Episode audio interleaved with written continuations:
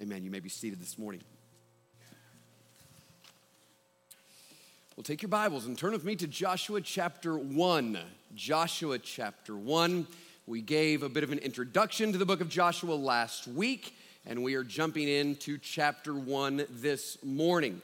Uh, really looking forward to this journey with you. I will be doing, I believe, two sermons from Joshua chapter 1, and then most after that, doing about a sermon per chapter. And uh, really believe that God has some good things in store for us. If you noticed uh, this morning on the front of your bulletin, it told you the mission of our church. We're trying to reiterate that over and over and over. Our mission at Prince is actually quite simple it is to lead people to trust and follow Jesus. If you're visiting this morning, you say, well, what, are, what are you guys all about? Well, that's what we're about.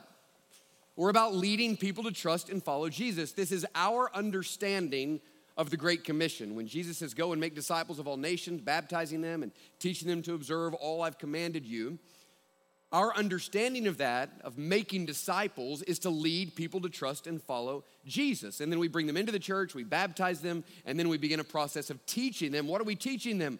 We're teaching them to continue to trust and follow Jesus.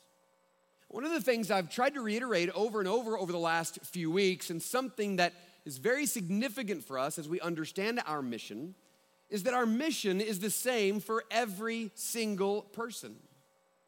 If this is your first time to ever walk into a church, our mission is simple. We want to lead you this morning to trust and follow Jesus. We want to call you to make a decision today, to believe that Jesus is better, and as a result of that, to choose to trust and follow him. And if you have been walking into this church for the last 40 years, our mission for you is the same this morning. We want throughout this morning to lead you to continue to trust and follow Jesus Christ. That's our goal for every single person here, just to trust and follow Jesus, to make an initial decision that then leads to a life in which we continue to trust and follow Him. In other words, we really believe that the most important words, the two most important words in this walk with Jesus Christ, are trust and follow. Everything else comes out of that our love, grace, kindness, the fruit of the Spirit, everything comes out of that decision to trust and follow Jesus Christ. I think John Sammis might have been on it when he wrote these words in 1887 trust and obey, for there's no other way to be happy in Jesus but to trust and obey. It pretty much says it, doesn't it? There is no other way to be happy in Jesus except to trust and obey. And that really is the message of Joshua chapter 1. It is a call for the people of God to trust and follow the Lord. You could say that the entire book of Joshua is a book about the faithfulness of God. But if we were going to put a subtitle on the book, we might even add a little bit more than that because although it is primarily a book about the faithfulness of God, it's more than that. It's about a people's response to the faithfulness of God. The book of Joshua is a group of people who have chosen to trust and follow the Lord because he is a faithful God worthy of our trust. As we talked about last week, God longs to lead his people and even us this morning back into life as it was intended to be. God designed life to be lived in a certain way with God's people living in God's place, experiencing God's peace and fulfilling God's purpose. That's life as it was intended to be. That's life in the Garden of Eden. That is eternal life in heaven. That is the life that God is restoring right now in the people of Jesus Christ. And you will notice, particularly in chapter one, Joshua is all about land and it is all about rest and peace. And all throughout the book of Joshua, we're going to get to some extended chapters in which hopefully we'll just preach one sermon from, where there's just a lot of land being divided up. And you think, well, what is all the point of land? The point is this it's not really about land, it's about a God who keeps his promises about who God, who said in Genesis chapter 12, I will lead you, Abraham, into a better land, and I will give you great descendants, and you will be a blessing to the rest of the world. Every time you see the word land, which you see over and over in chapter 1, it is a reminder of the faithfulness of God. He is leading his people into life as he intended for it to be. And it's what he's been doing for generations. It's what he was doing in the previous generation before we get to Joshua. They were really, as they left Egypt and crossed over the Red Sea, a few days away by walking from entering into the promised land, but entire generation failed to get into the promised land, not because they couldn't get there, but because they refused to trust and follow the Lord. And the result is this 40 years of wandering. Can I just tell you, that is a wonderful picture of what life is like without Jesus Christ. It's just wandering. I was joking with, with Andrea yesterday. I was talking about how my brother uh, made a couple of observations about me when I was younger. Well, many, two I'll tell you. One of the observations he made is this He said, Josh, no matter where you are, you're always ready to be at the next place, which is true. And he said this He said, I've also noticed that even if you're not going anywhere, you're really committed to making great time. And that really does describe my personality. I'm always thinking about what's next. I'm doesn't matter if I'm in traffic, I would rather get off and drive 100 miles out of the way. I just want to make good time. I don't care where I'm going. The sad part of that is is that really is a little picture of what life is like without Jesus. I told Andrew I don't really want to use my life as a picture of life without Jesus, but there's truth to this. You, there are a lot of people out there making great time, they're just not going anywhere. And if, if Jesus is not at the center of your life, you're wandering. It doesn't matter how purposeful you think you are and how many leadership books you might read, you are wandering aimlessly through this life. But all of a sudden, there arises a new generation in the book of Joshua that is ready, we believe, to trust and follow the Lord. And the question really is not, is God faithful? God is faithful, but will they trust and follow a faithful God? And Joshua 1 tells us how is it that a group of people trust and follow a faithful God. Let me walk through this with you. I encourage you to write these things down. If they are going to follow a faithful God, the first thing is this they must trust and follow God's man. They must trust and follow God's man. Now, the tone is set immediately in verse 1, where it says, After the death of Moses the servant of the Lord. The Lord said to Joshua, the son of Nun, Moses' assistant, Moses, my servant, is dead. Two times, just clarifying that Moses is gone. And this is not a statement of fact. This is a massive moment in the history of God's people because the previous generation had known nothing but the leadership of Moses that there had never been a leader greater than Moses. There had no one who had experienced what Moses had experienced. There is no one who had met with God like Moses had. And all of a sudden, you have this massive uncertainty of what's going to happen next because of the weighty statement Moses is dead. I mean, look at what it says. If you might just turn over to the left at the end of Deuteronomy, in chapter 34, verse 10, it says this There has not arisen a prophet since in Israel like Moses, whom the Lord knew face to face. None like him for all the signs and the wonders that the Lord sent him to do in the land of Egypt, to Pharaoh and to all his servants and to all his land. And for all the mighty power and all the great deeds of terror that Moses did in the sight of all of Israel. In other words, there had not been anyone like Moses who knew God, who walked with God, and did the miraculous works of God. And now all of a sudden, that leader is gone. So there is a feeling when you open up Joshua of weightiness and uncertainty and questioning what in the world is going to happen next. But that weight of uncertainty changes in a very quick moment in which he says in verse 2 Moses, my servant, is dead. And it's almost like there's a period there, and he stops and says, Okay, Moses is dead, but my promises are not dead, and my purposes are not dead. Now, therefore, arise Go over the Jordan, you and all the people, into the land that I'm giving to them and to the people of Israel. And from that moment on, the tone is now set that God is ready to move. The question is, are the people ready to move? Moses is gone. It's a new generation. Let's go and take hold of the promises of God. And all from verse 2 all the way to verse 9 is God speaking to Joshua. Now, I'm going to read those verses for us, but I want you to notice something as I read them. I want you to notice how personal these words are from God to Joshua. Notice the word you. If you bought one of the little journals of Joshua and you want to mark in that, I have circled every reference to you in this because it's significant. Listen to these words Moses, my servant, is dead. Now, therefore, arise, go over this Jordan, you and all this people, into the land that I am giving to them, to the people of Israel Every place that the sole of your foot will tread upon, I have given to you, just as I promised to Moses. From the wilderness and this Lebanon, as far as the great river and the river Euphrates, all the land of the Hittites to the great sea toward the going down of the sun shall be your territory. No man shall be able to stand before you all the days of your life. Just as I was with Moses, so I will be with you. I will not leave you or forsake you. Be strong and courageous, for you shall cause this people to inherit the land that I swore to their fathers to give them. Only be strong and very courageous, being careful to do according to all the law that Moses, my servant, commanded you. Do not turn from it from the right hand or the left, that you may have good success wherever you go.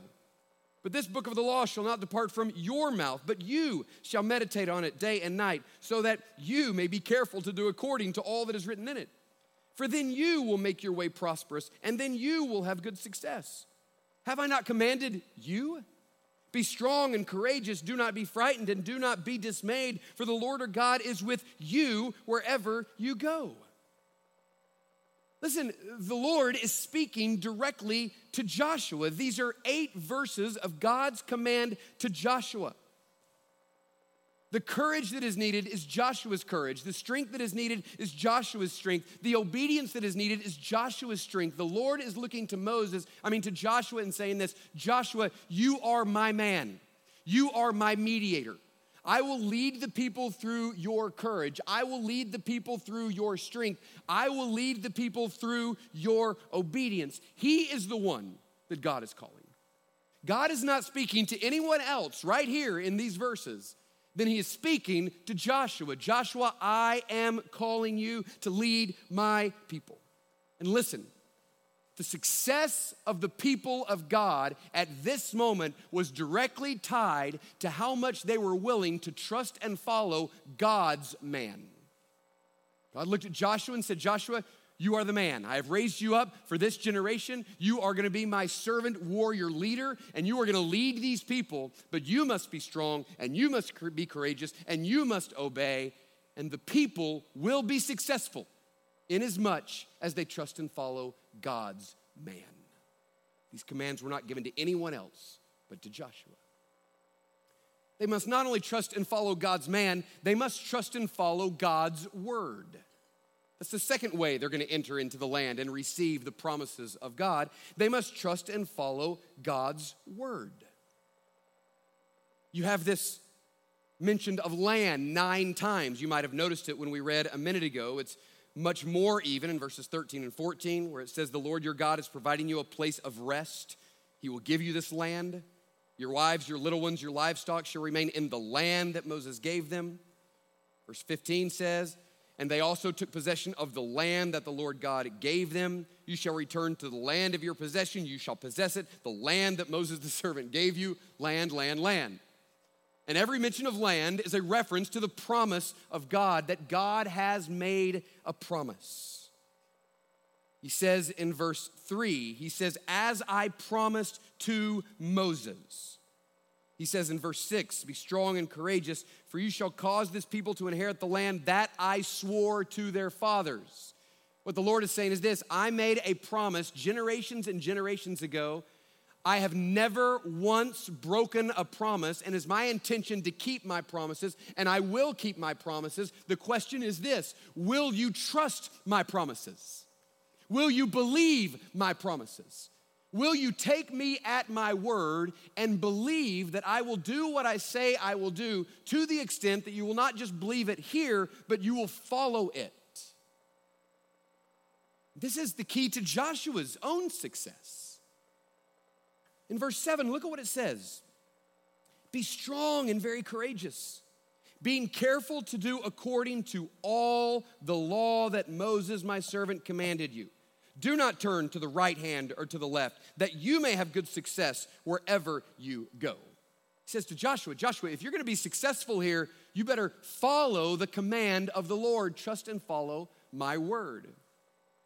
Now, let me just say a word about success here in Joshua chapter 1. I get asked this question often. Someone approached me about a month ago, not even knowing I was preaching Joshua, and say, I don't know what to do with this promise of success. First of all, let's understand success as it was intended here. Success in the eyes of God is you accomplishing everything God intends for you to accomplish. That's success for you. Success is you living to the fullness of everything God has for you. Ephesians 2 says God has prepared all these good works for us to walk in. A successful life is a life that trusts and follows the Lord and then accomplishes everything God wants you to accomplish. You have no idea what that looks like. That may look like you selling every possession that you have, going to the ends of the earth, and dying a martyr's death. That might be success for you. It might be being a businessman in Oconee County and making an incredible amount of money and using it to bless the church and the nations and those who are less fortunate. I don't know what that looks like for you, but success is following Jesus and accomplishing what he has for you. What Joshua hears from the Lord is this if you will be obedient to me, if you will trust and follow my word, then I assure you, you will be a success. You will encounter life as it was intended for it to be. And that's exactly the journey here. It is a journey towards success. It is a journey towards life as it was tended to be, but success is accomplishing the promises of God. He says it in verse 8 again. Look at what he says in verse 8. This book of the law shall not depart from your mouth, but you shall, and here's some good words, meditate on it day and night, so that you may be careful to do according to all that is written in it. Three words I love in verse 8 mouth, meditate, and do. What is Joshua to do with the Word of God? He is to have it in his mouth, meaning that it's to be coming out. He is to meditate, meaning that it should be in his heart. And he should be doing it, meaning that it should be in his feet.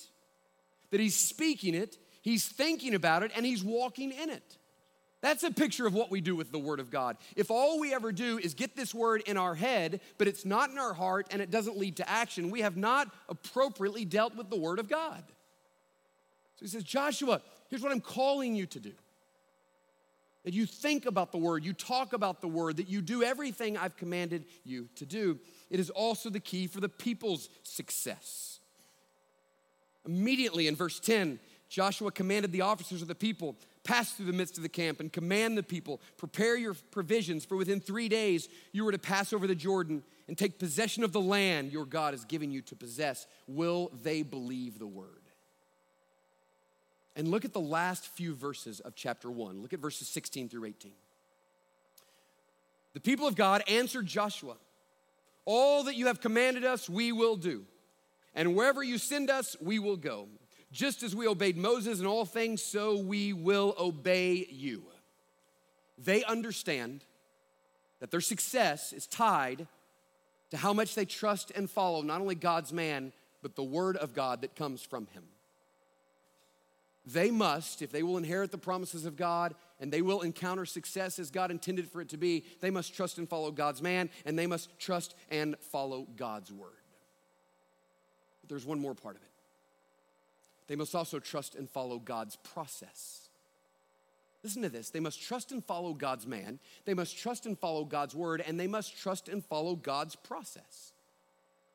There's this interesting connection you might have noticed in chapter one there are promises and imperatives. Imperatives are commands. Think about this with me. There's all these promises like you will inherit the land. No man can come before you. Every place where your footsteps will be your land. I have promised it and I will give it. Command, com- I mean, uh, uh, promise, promise, promise, promise. This is yours.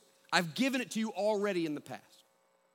And then all of those promises are followed by commands or imperatives saying, Yes, I've given it to you, but you must go get it. You must go take it. You must work to receive that which I have given to you. Four times the Lord says to Joshua, Joshua, listen to me.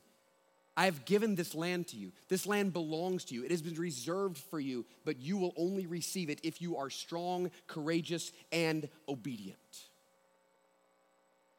There's this strange, odd connection, and it does help us to understand the way in which God works in our lives, in which He is saying, Here's everything I've given to you, but if you want to receive that, you must go get it. And just notice verse 10. So the Lord just spoke to Joshua and said, Joshua, here's the land I'm giving you. Joshua's immediate response is to go and give three commands to the people of God. Command one, pass through the midst of the camp. Command two, command the people. Command three, prepare your provisions, for within three days you are to pass over this land to go take possession of the land your God is giving you to possess. He's already given it to you, but if you want to get it, you've got to pass through the midst, command the people, and prepare your provisions. Now, listen to this. By the end of the book of Joshua, the people of God will have received all of the land, but in the process, they will go through 13 major battles and seven years of conquest. God will accomplish his sovereign purposes, and he will choose to accomplish his purposes through the obedience of his people. They must work, they must fight, they must go, they must take the land and God's power and God's promises and God's presence are all given to them to enable them to go and take the land. They were not at a moment in which right now they simply had to rest in the promises of God. God said, All of this I'm giving you. The question is this Will you trust me and will you follow me? Will you choose to walk in obedience to my commands, knowing that I will give you the land through your obedience? If this generation was going to experience success, life as it was meant to be, they had to trust God's man, trust God's word, and trust and follow God's plan and process. They say, Well, Pastor Josh, that's great. I'm, I'm happy for them. This is great. But what does that have to do with us? There are two very important verses in our study of the Old Testament 1 Corinthians 10 11 says this. 1 Corinthians 10 11, don't turn there, I'll read it for you. 1 Corinthians 10 11 says this. Talking about the stories of the Old Testament. Now, these things happened to them as an example, but they are written down for our instruction on whom the end of the ages has come. Romans 15 4. For whatever was written in former days was written for our instruction, that through endurance and the encouragement of the scriptures we might have hope. You say, what is the purpose of the Old Testament? Does the Old Testament matter? Every single word of the Old Testament is just as much the inspired word of God as the New Testament. Every bit of it matters. And it doesn't just matter because it's God's word, it matters because God has given it to us as a model for us to know how to move forward as the people of God.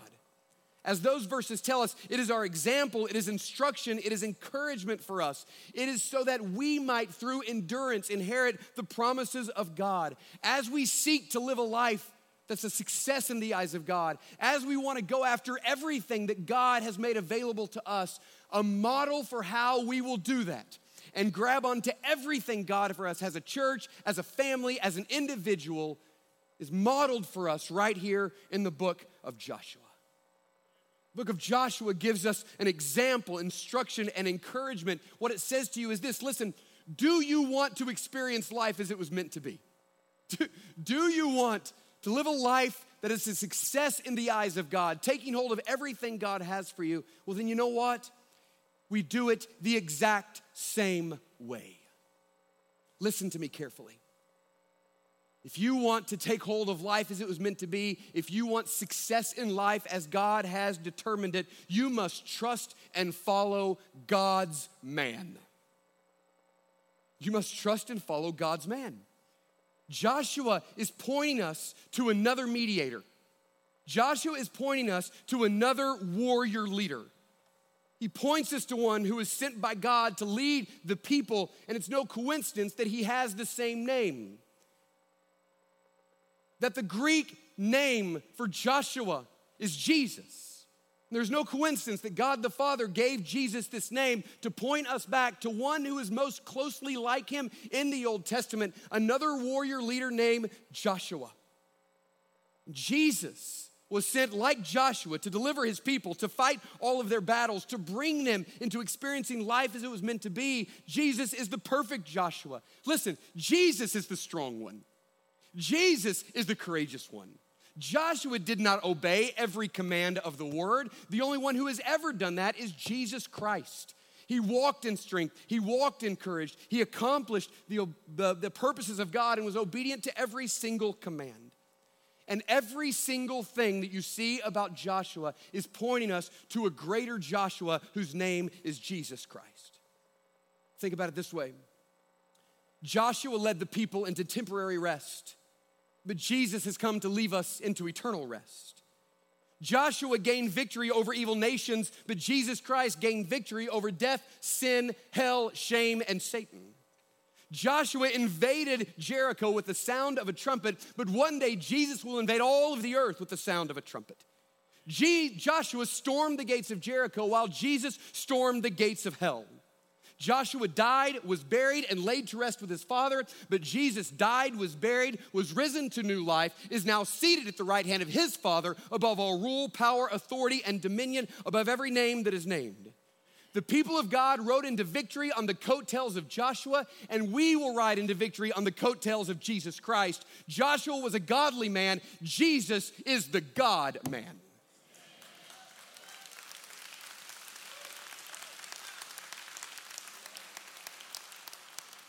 And your success is completely tied to how closely you're following Jesus Christ. Can I just tell you something when you're reading Joshua 1? Listen, I know we need to be encouraged by those first few verses, but you know when God speaks to Joshua, he's not talking to us. That's not about us, that's about Jesus. Jesus is the, we're not the Joshua. Jesus is the Joshua. We're the people who follow the Joshua. This is pointing us to the kind of man we needed to bring us perfectly into the rest of God, who we could follow into experiencing life as it was meant to be. And Joshua fell short, but Jesus did not.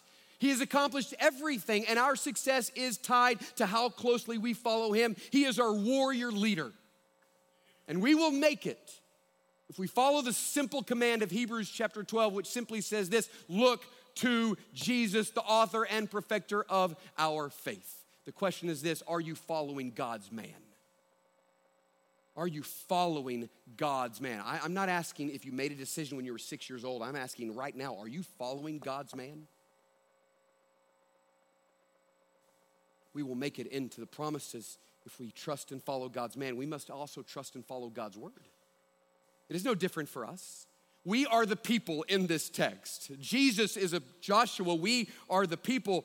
And we must say to Jesus the same thing the people said to Joshua.